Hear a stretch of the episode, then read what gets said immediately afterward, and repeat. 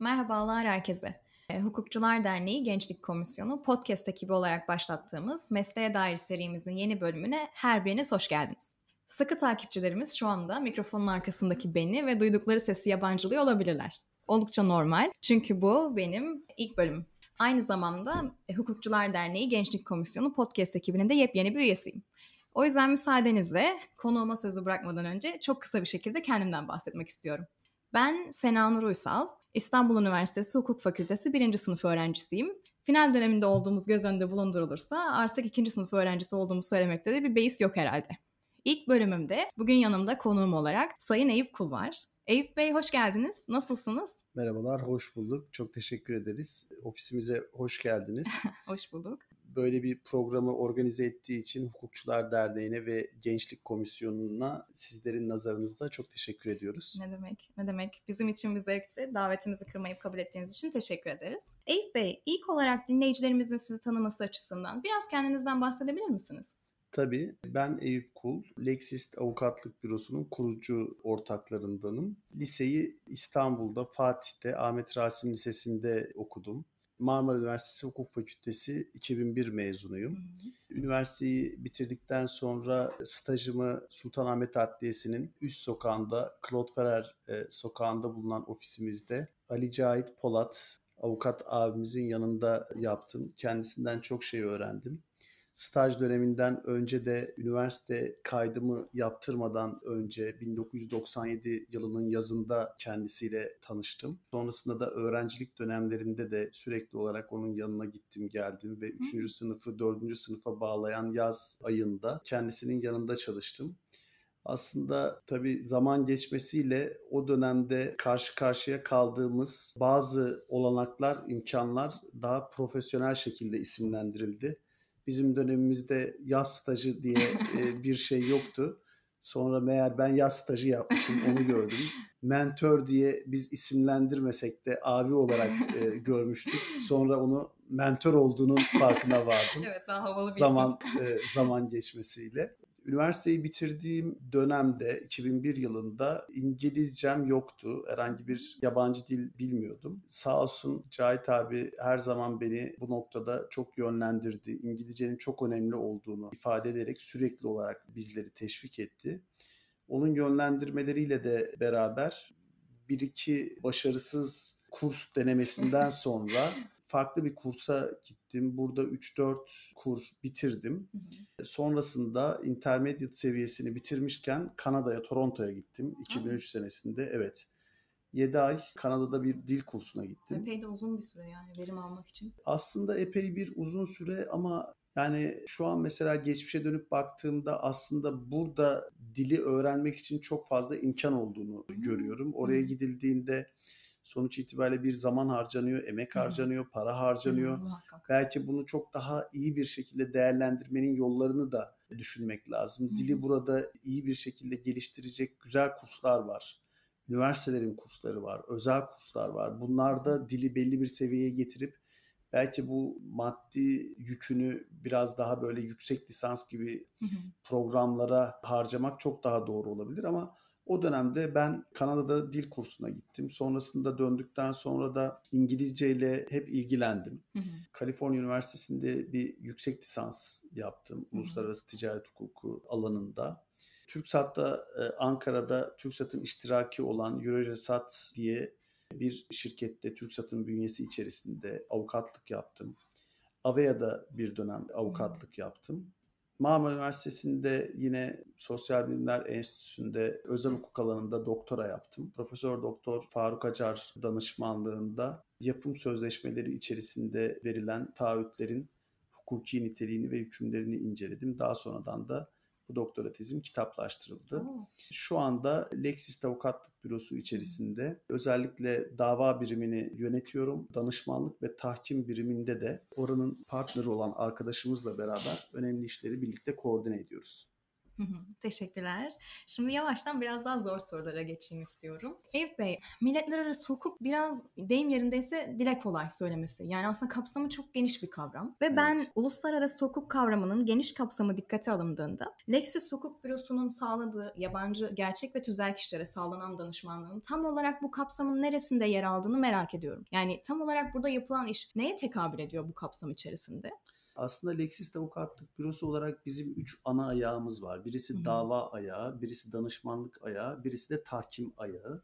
Hı-hı. Biz biraz daha milletler arası hukuk, uluslararası hukuk dediğimizde tabii bir şekilde uyuşmazlığın veya bir projenin eğer dava kısmında bahsetmiyorsak bir projenin içerisinde yabancılık unsuru olan hmm. e, bir e, işten bahsediyoruz demektir.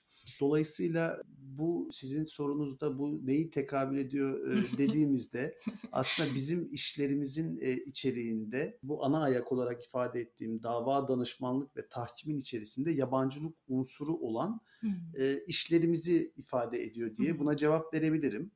Şöyle ki mesela dava kısmımızın e, içerisinde işte yabancılık unsurunun olduğu bir yabancı mahkeme kararının tenfizi e, olabilir. Yabancı bir hakem kararının e, tenfiziyle ilgili uyuşmazlıklar olabilir. Bu kimi zaman aslında dışarıdan milletler arası hukuk gibi görünebilir ama milletler arası hukukla ilgisi olmayan ama Hı. yabancılık unsuru olan Hı. veya işte bir yabancı dilin gerekli olduğu Hı. işler de olabilir. Biraz çünkü kamu hukukuyla karıştırılıyor herhalde. Uluslararası kamu hukuku geliyor ee, akla.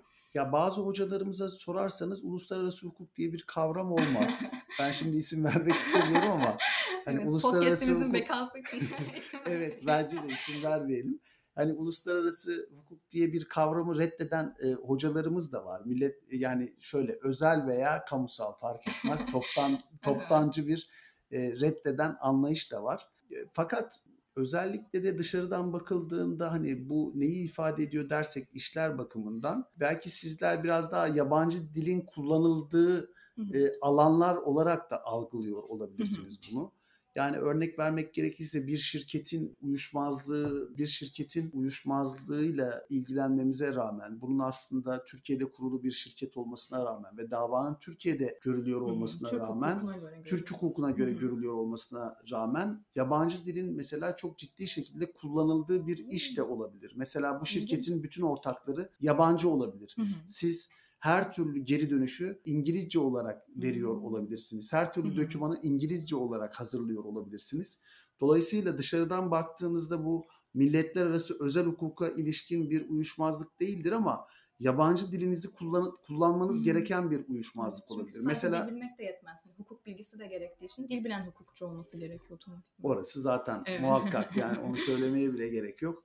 Mesela biz çokça hissedarlar arasındaki uyuşmazlıklarla ilgili bazı hukuki hizmetler veriyoruz.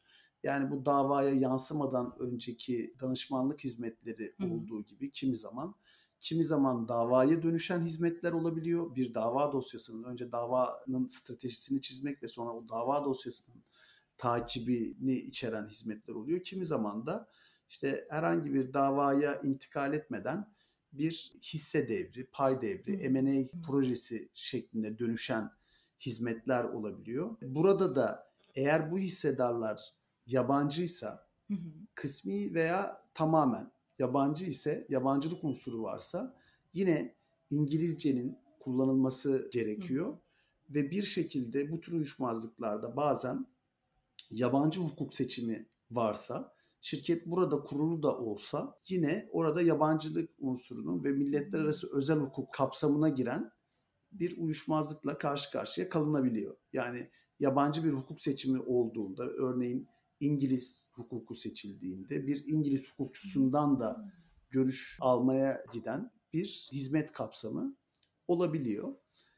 Yine danışmanlık kısmı e, içerisinde de biz birçok projeyi yürütüyoruz. Enerji projeleri, işte proje finansmanı, M&A, due diligence, halka arzlar gibi birçok projeyi yürütüyoruz.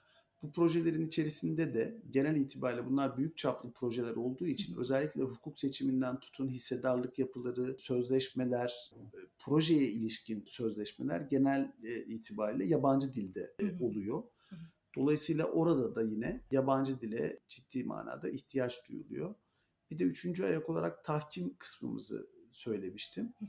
Tahkimde de kastettiğimiz genel itibariyle iç tahkim, HMK değil o da var ama genel itibariyle orada da uluslararası tahkimi kastediyorum. Bu uluslararası tahkim de e, hem ticari tahkim işte ICC gibi ticari tahkim davalarımız olduğu gibi Xit gibi yatırım tahkimi davalarımız da var. Bu tahkim davalarının da hemen hemen hepsi İngilizce olarak görülen davalar ve yabancılık unsuru olan davalar. Peki Eyüp Bey, uluslararası ayağı olan işler yapmaktan bahsetmişken bu tarz işler yapmak, yerli çapta iş yapmaktan ne yönleriyle farklılaşır? Yani sizin tespit ettiğiniz avantajları, dezavantajları neler?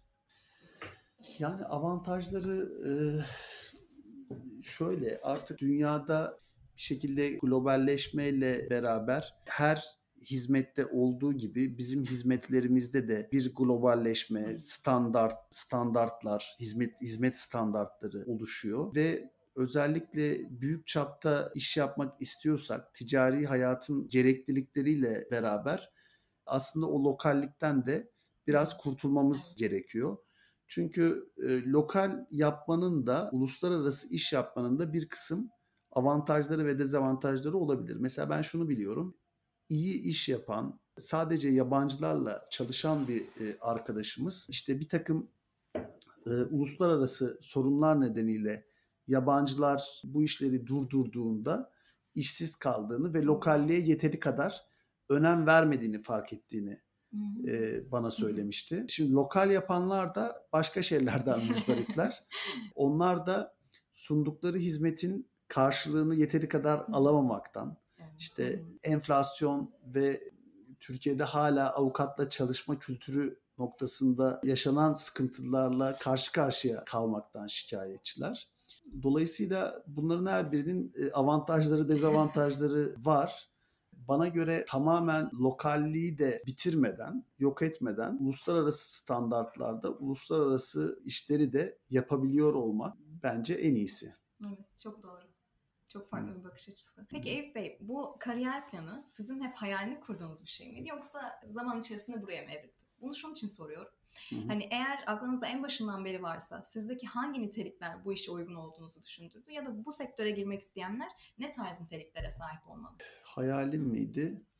Ya tabii ki ben de üniversitede çok heyecanlı, idealist bir şekilde okudum. Hep böyle bir şeylerin hayalini kurdum. Ama bir şeylerin hayalini kurarken materyalist, maddeci, e, bir bakış açısıyla şunları şunları e, elde ederim, şunları yaparımdan ziyade hep nasıl iyi bir hukukçu olabilirim? Aslında buna baktım ve bize verilen tavsiye de hep o yöndeydi. Yani iyi bir hukukçu olunduğunda dürüst, ilkeli, çalışkan, güvenilir, disiplinli bir hukukçu olunduğunda zaten bir takım beklentilerin, bu maddi beklentiler olabilir, farklı beklentiler olabilir. Çıkarttığınız işin karşılığı olarak zaman içerisinde bunun kendiliğinden oluşacağı hep bize söylendi. Biz de bu tavsiyeleri dinledik açık konuşmak gerekirse. Sadece yapmamız gerekenlere odaklandık. Bir yandan hayalini kuruyorduk ama hayal kurmakla beraber aslında günlük, kısa vadede, uzun vadede bir takım hedeflerimiz vardı. Ben açık konuşmak gerekirse şahsi olarak hep böyle hayatımda kısa vadeli, uzun vadeli hedeflere sahiptim. Hedeflerim vardı. Üniversite döneminde derslerin not ortalamasından ziyade iyi bir hukukçu olmak, iyi bir hukuk formasyonu kazanmak için neler yapabilirim? Bunun araştırması içerisindeydim tam yeri gelmişken bu noktada öğrenci arkadaşlarımıza şunu söylemek isterim. Zaman zaman böyle konuşulur, söylenir. İşte ya e, okul çok da önemli değil. Teori farklı, pratik Hı. çok farklı. Bazen bu tür düşünceler böyle etkisi altına alabilir istemeden bizleri. Ben buna kesinlikle katılmıyorum. Şiddetle reddediyorum. Teori ile pratik asla ve asla ayrı olamaz. Olmamalı da zaten. Olmaması için biz çaba göstermeliyiz. Yani her birimiz hukukçu olarak bir kere bir mücadele içerisinde olmamız gerekir. Yani adalet için, bu ülkede hukukun gelişmesi için, hukuk sisteminin iyileşmesi için bir mücadele içerisinde olmamız gerekir ve bu mücadeleyi de kendimizden başlamamız gerekir. Kendimizden başlamadan bu ülkenin hukuk sistemiyle alakalı hiçbir söz söyleme e, hakkımızın da olmadığını ben düşünüyorum açık konuşmak gerekirse. Dolayısıyla bunun için aslında öğrencilikten başlamak çok güzel bir şey. Yani oralarda bu farkındalığa sahip olmak, oralarda yapılması gerekenleri yapmak bence çok çok güzel ve önemli bir şey. Ve yapılması gereken ilk şey bence dersi derste öğrenmek, dersi zamanında öğrenmek ve sadece derste öğretilenle de yetinmemek. Yani neyi kastediyorum? Ben ilk kez çok şaşırmıştım. Zannediyorum borçlar hukuku dersimizdi bir türlü hangi hangi kitaptan bizim e, okuyacağımızın bilgisini alamamıştım. Yani liseden biraz da e, gelmiş olmanın verdiği herhalde hissiyatla bize çok kıymetli e, hocamız Profesör Doktor Osman Gürzumar geliyordu. Borçlar genel hukuku, eşya hukuku. Ya borçlar hukuku dersinde işte hocamızın notları vardı. Ayakta anlatırdı. Böyle işte notları düzelterek kürsünün orada böyle vura vura. Ondan sonra işte çok güzel ders anlatırdı. Arada sorular sorardı. Ya ben de mümkün olduğunca böyle not tutardım ama onları da eve gittiğimde böyle bir yerlerden okuma ihtiyacı hissederdim. Yani bir kitaptan da takip etme ihtiyacı hissederdim.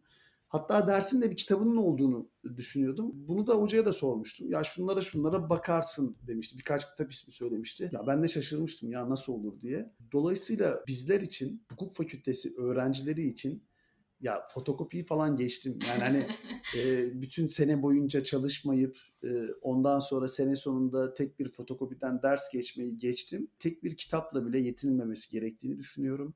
En az bir tane kaynaktan hakkını vererek özellikle de ya her ders her ders önemli. Şüphesiz her ders önemli ama yani ne bileyim işte bir borçlar genel hukuku diyoruz mesela onu söyledik. Yani bir borçlar genel hukukunu çok daha iyi anlayabilmek için bir kaynaktan hakkını vererek bunu okumak gerekir ve yan kaynaklara da iyi bakmak gerekir diye düşünüyorum. Çünkü okul dönemi esas itibariyle buna adanmış, buna tahsis edilmiş bir dönem ve bunu hakkını vererek geçirmek gerekir diye düşünüyorum. İle, ilerleyen zamanlarda her şeye vakit bulabiliriz. Yapmadığımız şeyleri belki yapma fırsatımız olur ama geriye dönüp o sıralara dönemeyiz. Yani o hocalardan o dersleri dinleyemeyiz. Bunu ben çok önemsiyorum açık konuşmak gerekirse.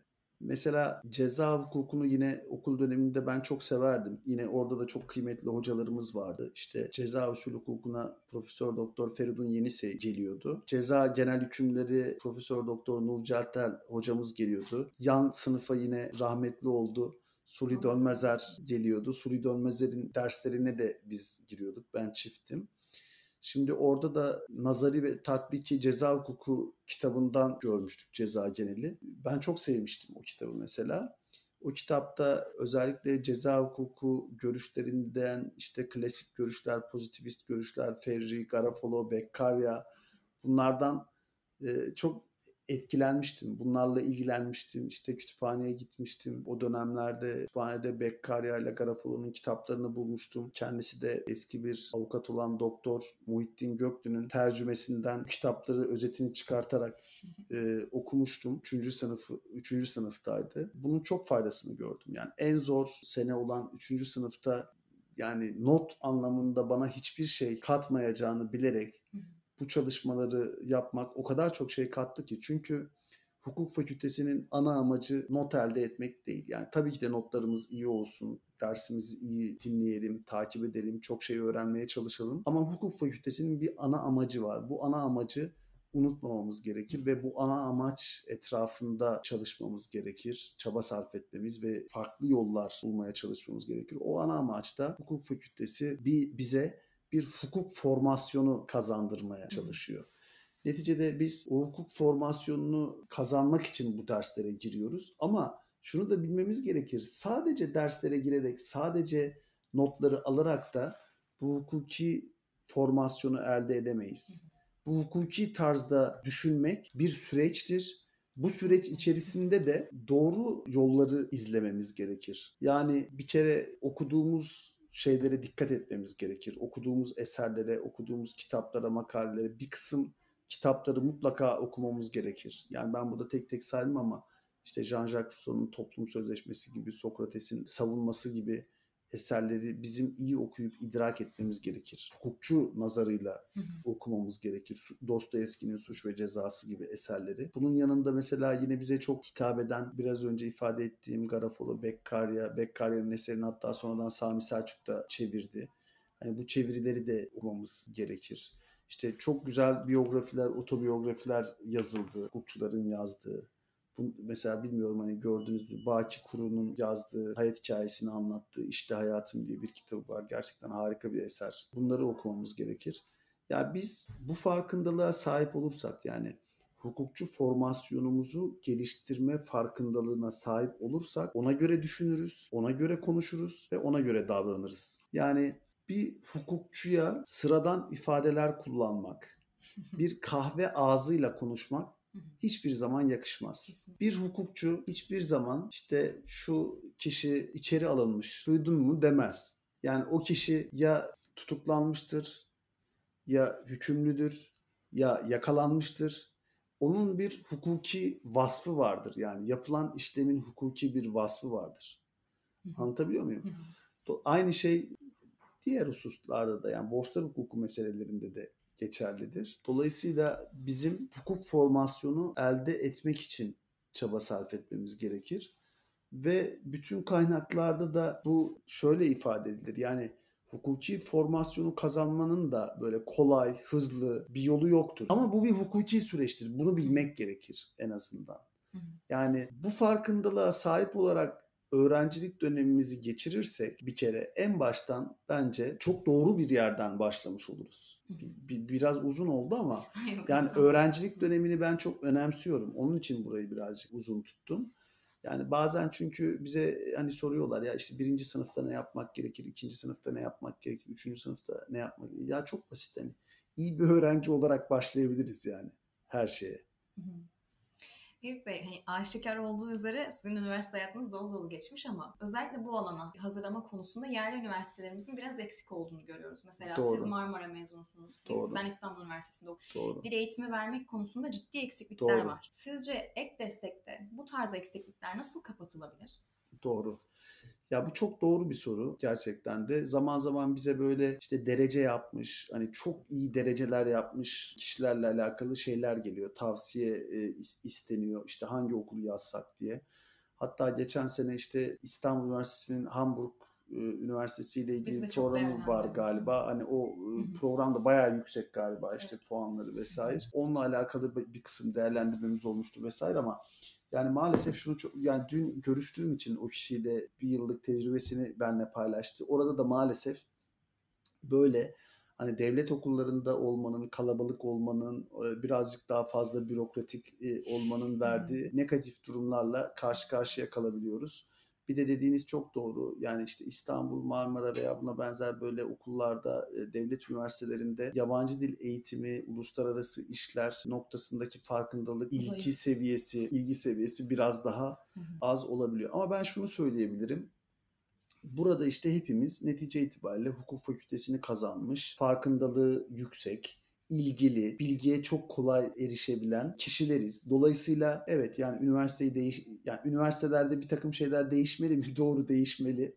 Ama bunları bunları değiştirmek tek başına bizim elimizde olmadığı için belki kendimizi değiştirip şeylere ayak uydurmanın yollarına bakmamız gerekiyor. Ben bakıyorum mesela İstanbul Üniversitesi gerçekten çok kaliteli bir üniversite. İşte İstanbul Hukuk Fakültesi ülkemizin en kıymetli fakültelerinden birisi. Ama ben bakıyorum oradan mezun olmuş farklı farklı arkadaşlarımız çok farklı noktalara gidebiliyor. Yani birisi çok, çok lokal kalmış. işte kendini hiç geliştirememiş belli başlı noktalarda. Yani hukuk formasyonu anlamında da kendini hiç geliştirememiş. İşte yabancı dil noktasında da kendini hiç geliştirememiş. Ama bir başka birisine bakıyorsun. Kendi çabalarıyla işte kendisini çok geliştirmiş, yabancı dilini işte geliştirmiş, bir noktaya getirmiş işte bu, bu şekilde uluslararası ofislerde çalışmış, işte yurt dışında master yapmış ve bambaşka bir noktaya taşımış. Bazı şeyleri de zamanında yapmanız gerekiyor. Biliyorsunuz demir tavında dövülür. İşte e, fırsat bu, bunu da bir fırsat gibi değerlendirmek lazım. Öğrencilik dönemini fırsat gibi değerlendirmek lazım. Aksi takdirde bir bakıyorsunuz çok hızlı bir şekilde o dönemler geçmiş. işte uygulamanın içerisine girmişsiniz. Bazı şeyleri yapmak için de pek vaktiniz kalmamış Bu böyle aslında biriktikçe bazı fırsatlardan uzaklaştığınızı artık bunu yapmanın çok zor olduğunu görmeye başlıyorsunuz. Ve zaman çok hızlı geçiyor. Onun için fakülte döneminde ben özellikle şu, şu, şunu tavsiye ederim. Yaz dönemlerinin iyi değerlendirilmesi gerekiyor okul dönemlerinde oku, okuldaki derslere ilgi gösterilmeli, çalışılmalı. Hukuk formasyonu kazanmak için gerçekten işte ne bileyim kütüphaneler iyi kullanılmalı, yan kaynaklar iyi kullanılmalı. Ama bununla beraber İngilizceye de bir yerden başlanmalı. Yani e, bunun yeri ne zaman olmalı? Bence birinci sınıftan itibaren bu farkındalıkla, bu iradeyle birlikte mutlaka İngilizce öğrenmeye başlanmalı. Ha, nerede başlanmalı? Yani ben burada tabii ki bir özel kurs ismi zikredecek değilim ama şöyle bir şey var. Biraz önce de ifade ettim. Denenmişi dene, denemeye gerek yok. İşte artık bilgiye erişim için çok kolay bir çağdayız. Yani hepimizin çevresinde bunları yapan işte başarılı olan kısa süre içerisinde buralardan gerçekten fayda gören, ciddi fayda gören arkadaşlarımız var. Yani ben mesela bildiğim birçok arkadaşımız var. Yayın sonrası size bunları e, yani gerçekten de isteniyorsa hani bu kurslara gidilmek isteniyorsa ben sizlere tavsiye olarak bunları verebilirim. Hani siz de bir yere gittiğinizde ya kim yapmış denildiğinde ha, şu şu kişi şu kursa gitmiş işte şunları şunları yapmış diye mutlaka duyarsınız. Bunları bunlara erişmek gerçekten çok kolay. Önemli olan sizin İngilizce öğrenme noktasındaki iradeniz. Ya bu iradeyi oluşturan da aslında buna ne kadar ihtiyacınız var? Bunu bilmeniz çok çok önemli. Buna gerçekten çok ihtiyacınız var. Yani ben buradan söyleyebilirim. Bu taraftan baktığımda ben buna gerçekten çok ihtiyacınız var. Bunun yeri de birinci sınıf. Neden birinci sınıf? Çünkü İngilizce öğrenmek de bir süreç. Yani bunu hemen işte öğrendim, bitti diyeceğiniz bir süreç değil. Bir de İngilizceyi öğrenmek ama bunu şey gibi düşünebiliriz yani TOEFL ve IELTS noktasında belli bir seviyenin üzerinde yani IELTS'te 7'nin üstüne TOEFL'da 100'ün üzerine çıkarabilecek bir seviyeye getirmek burada hedef olmalı ve bu elde edilmeli. Bunu elde ettikten sonra da hukuk İngilizcesi noktasında aslında bunu geliştirmek gerekiyor. Bu da uzun bir süreç olduğu için buna mümkün olduğu kadar erken bir vakitten başlamak lazım. Tabii bu söylediklerim bir kısım arkadaşlarımız için çok şey nedir o hani gereksiz mi diyeyim? Çünkü kolejlerden gelenler var. Çok iyi seviyede İngilizce elde ederek e, elde ederek gelen arkadaşlarımız var. Ama günün sonunda ben size temin ederim şöyle bir şey oluyor. Fakülte bitiyor. Her şey farkındalık ve iradeye bağlı oluyor. Bilenler unutuyor, bilmeyenler öğreniyor. Böyle bir süreç yaşanıyor okul döneminden sonra da.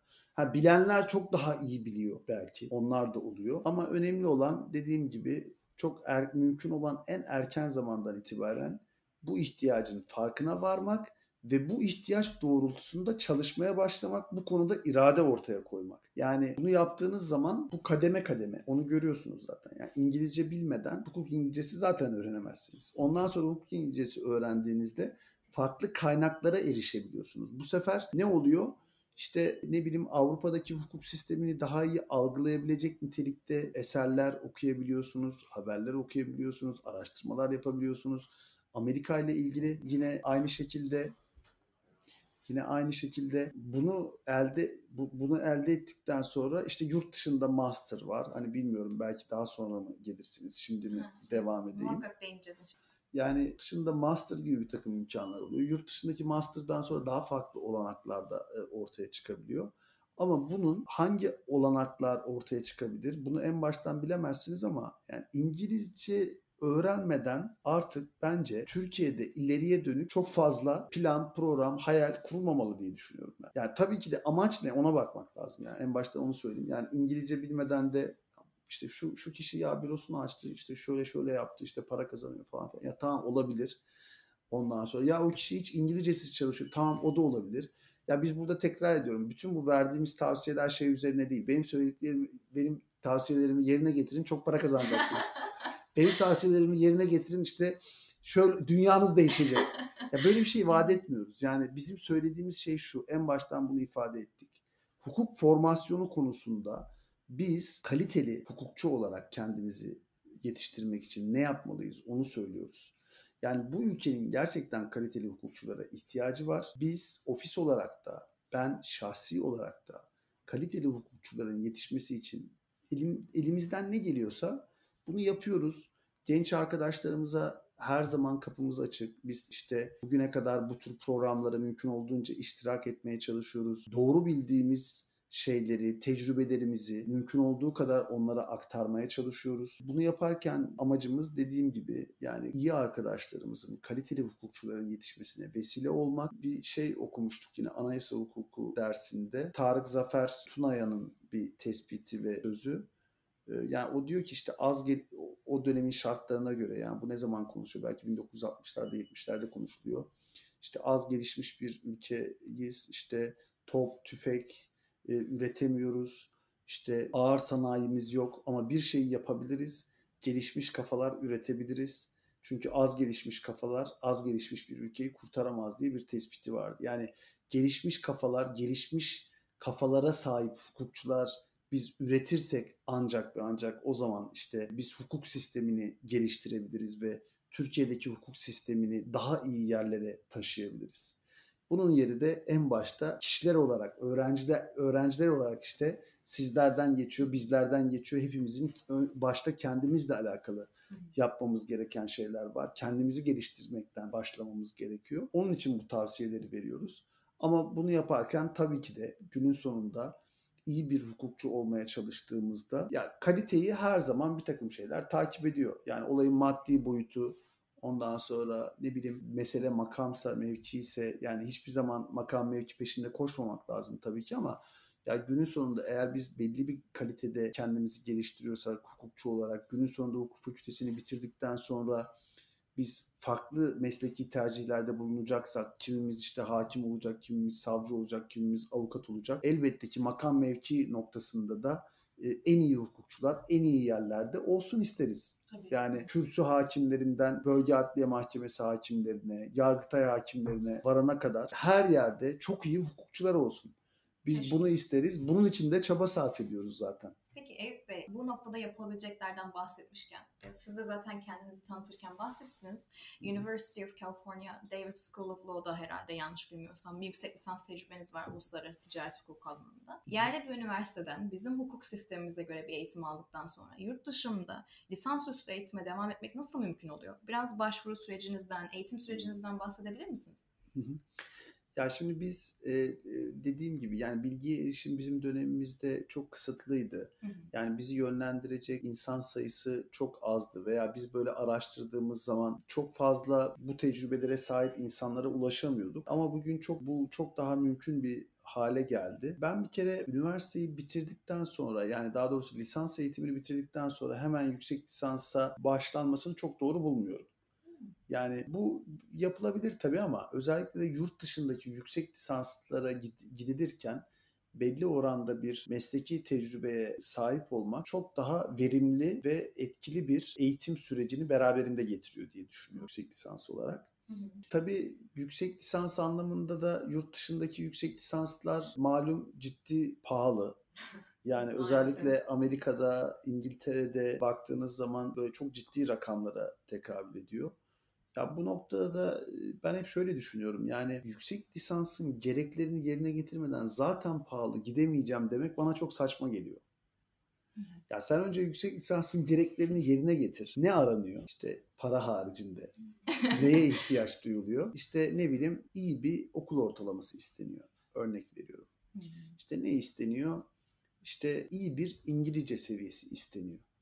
Ya önce bir bunları yerine getirelim. Amacımızı kenarda tutalım. Bunları yerine getirdikten sonra geriye sadece ve sadece para kalsın. Bunu ondan sonra düşünelim diye e, ben bakıyorum. Çünkü para olarak da e, parayla ilgili de çok farklı imkanlar var. Çok farklı burs imkanları var. Gerçekten çok geniş burs imkanları var. Bazı burs imkanları okulun verdiği, ilgili okulun, gidilmek istenen okulun verdiği burs imkanları. Orada mesela çalışkan, iyi bir öğrenci görüldüğü zaman sadece paradan dolayı onun oku, okuyamayacağını anlarlarsa orada farklı burs imkanları verilebiliyor. Çok güzel fırsatlar. Tabii. Yani çok farklı böyle şeyler de var, kuruluşlar da var. Yıllarca bu burs imkanlarını bu burs imkanlarını sağlayan çok farklı burs imkanları da var. İşte Fulbright gibi fark Türkiye'den çok fazla öğrenci gönderilen onların bursiyerleri oluyor. Ama önce bir o şeyin içerisine o değerlendirme kriterlerinin içerisine giriyor olmak lazım. Yeri gelmişken hemen söyleyeyim yani yüksek lisanstan bahsediyoruz ama okul döneminde bana göre imkanlar nispetinde mutlaka ama mutlaka Erasmus'sa Erasmus yapalım. Yani fakültede bu imkanlar nedir? Yani birinci sınıftan itibaren İngilizceye ağırlık verin diye tavsiyede bulmamın sebebi de o. Buna ne kadar erken başlarsanız o kadar çok imkana sahip olabilirsiniz. Fakülte döneminde ve sonrasında. Şimdi okul döneminde Erasmus gibi değişim programlarına başvuruda bulunulabilir. Zannediyorum ikinci sınıf, üçüncü sınıf gibi sınıflarda bu tür e, imkanlar var. Mutlaka ama mutlaka ben yapmanızı tavsiye ederim. Bu tür imkanları kullanmanızı tavsiye ederim. Eğer bunu e, yapamıyorsak veya yapalım veya yapmayalım mutlaka farklı programlarla yurt dışına gidip farklı yerleri görmenizi tavsiye ederim. Herkese imkanı nispetinde tavsiye ederim. Yani birisine birisinin sadece işte ne bileyim otobüsle buradan Yunanistan sınırına gidip oradan böyle Yunanistan'a geçme fırsatı vardır. Hani öbürünün Bulgaristan gibi bir alternatif vardır. Hani öbürü de buradan atlar Amerika'ya uçar business class. Ondan sonra döner gelir. Herkesin imkanı farklıdır ama herkese imkanı nispetinde yurt dışını bir görme görmesini tavsiye ederim. Bu maalesef bizim kültürümüzde çok da yerleşik bir şey değil. Yani özellikle gençlerle ilgili. Ben tabii farklı, farklı e, örneklerde görüyorum ama ya şimdi Avrupa'da çok daha fazla işte biliyorsunuz bu işte e, backpack traveler'lar işte sırtına çantasını alıp trenlerde work seyahat edenler. Evet. Ya work and travel biraz daha belki şey e, farklı hani hem oku hem çalış gibi böyle yazın Zorlayalım. sunulan imkanlar bun, bunlar da bence değerlendirmeli, yapılmalı. Bu da bence çok güzel bir tecrübe. Farklı bir ülkeye gidiyorsun, farklı bir alanda çalışıyorsun. Bunu yaparken kafanın e, bir yerinde her zaman böyle ya hukuki olarak da neler yapabilirim? Hani bir gidip acaba duruşma izleyebilir miyim? Veya buradaki e, atıyorum Amerika'daysan işte Harvard Law School acaba nasıl bir gidip göreyim vesaire. Bunları bunları da katarak bence böyle bir gezi çok güzel bir hale getirilebilir. Çok güzel tecrübeler elde edilebilir. Ama work and travel'ı da geçtim. Hani ben diyorum ki hiçbir şey yapamıyoruz. Hiçbir imkanımız yok. Kıt kanaat yapıyoruz bütün bunları. Ya ama trene atlıyoruz. Geceleri trende geçiriyoruz. Geceleri bilmem nerelerde geçiriyoruz ama gündüzleri de geziyoruz. Ya en kötü bunu bunun yapılmasını tavsiye ederim. Çünkü gezerek öğrenmek mi, kitaptan öğrenmek mi, bazen gezerek öğrenmek çok daha etkili, verimli bir öğrenme metodu, öğrenme yolu olabiliyor. Ben bunu bizzat gördüm ve bizim ülkede biraz önce e, söyleyecektim yarım kaldı. Şimdi bizim ülkede tabii büyüklerimiz çok farklı böyle tecrübeler edinmişler. Aman istiyorlar ki işte çocukları böyle çok da fazla böyle şey yapmasın. Hani uzaklaşmasın. İşte aman hani bir korumacı mantık da var yani hepimizin ailesinde doğal olarak var. İşte korumacı mantıkla işte geçmişte de bu vardı. Ben bunu ne zaman fark ettim? Aslında ben bunu bir arkadaşım Kaliforniya'da bana şey demişti. Ya senin çevrende işte hiç yurt dışına çıkmamış bir şey var mı? Hukukçu var mı vesaire böyle. Ya ben de güldüm çıkmış yani hani çıkmış var mı falan böyle e, hani öyle dedim. İşte bir, bir iki örnek gösterdim. Ya dedim hani sen bizim ülkemizdeki şartları bilmiyorsun. Sen biliyor musun işte hani onlar ne kadar sıkıntıdalar, ne kadar zordular. Biz bir de çok severiz hani bu tür şeyleri böyle. hani biraz olaya farklı e, arabesk şeyiyle yaklaşırız böyle. Duygusal yaklaşırız. Yani karşımdaki arkadaşım bana dedi ki ya ben o zamana kadar mesela öyle bir o, o kadar böyle e, farkında olamamıştım. O dedi ki ya tamam da dedi ben de dedi Şirinliyim dedi. Hani benim imkanlarım da beterim, beterim. Benim, yani benim imkanlarım da şey değil dedi. Yani bir Avrupalı değilim. Benim imkanlarım çok sınırlı dedi. Ama dedi daha lisedeyken biz arkadaşlarımızla onu yapabiliyorduk. Arjantin'e gittik dedi. Oraya gidebiliyorduk. Oraya gittik dedi.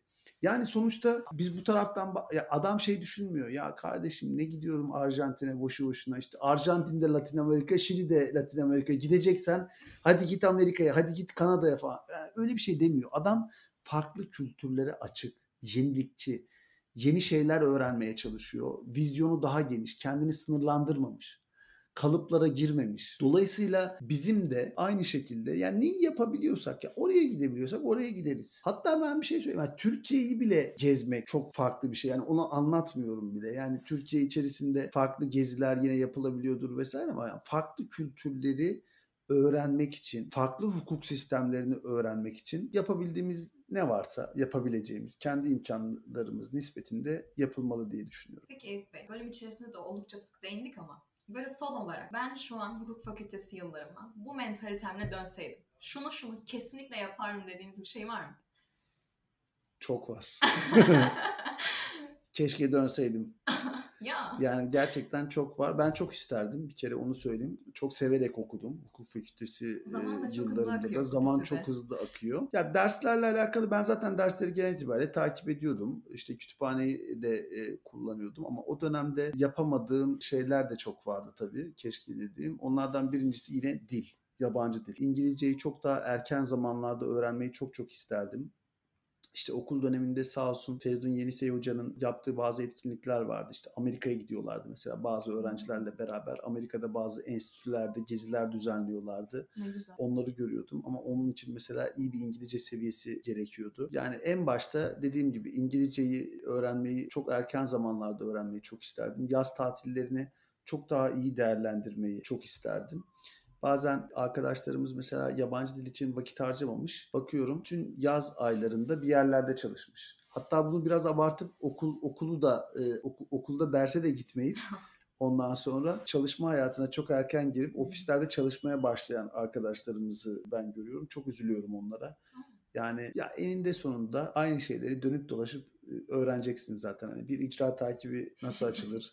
Ondan sonra adliyeye gittiğinde nelerle karşı karşıya kalırsın. Bunları eninde sonunda öğreneceksin. Ama dediğim gibi o fakülteye geri dönmeyeceksin. O sıralara geri dönmeyeceksin. Olayın teorisini iyi öğrenmek bence çok çok önemli. Bunu yaparken dediğim gibi yani çok fazla imkanlarımız var. Çevremizde işte avukat tanıdıklarımız olabilir. Okul kulüpleri çok etkin çalışıyor. Ben görüyorum işte bizim de katıldığımız bazı programlar düzenliyorlar. O kulüpler bakıyorum işte geziler düzenliyorlar. Gerçekten çok hoşuma gidiyor. Şimdi okul, ben kendi okul dönemime döndüğümde biraz daha belki o tür okul kulüpleri faaliyetlerine falan katılmayı çok isterdim. Yaz aylarında yurt dışına gitmeyi çok isterdim. Yani farklı farklı yerlere gitmeyi çok isterdim. Biraz önce söylediğim o backpack traveler e, şeklinde. Yani bunları yapmayı çok isterdim gerçekten. Peki Bey çok teşekkür ederiz katılımlarınız için. Sorularımız bu kadardı. Biz çok keyifle dinledik. Eminim dinleyicilerimiz de çok keyifle dinleyecek. Hak, hakikat, adalet mottusuyla 52 yıldır yürüttüğümüz bu yolda bizleri Spotify'da da yalnız bırakmadığınız için teşekkürler. Görüşmek üzere.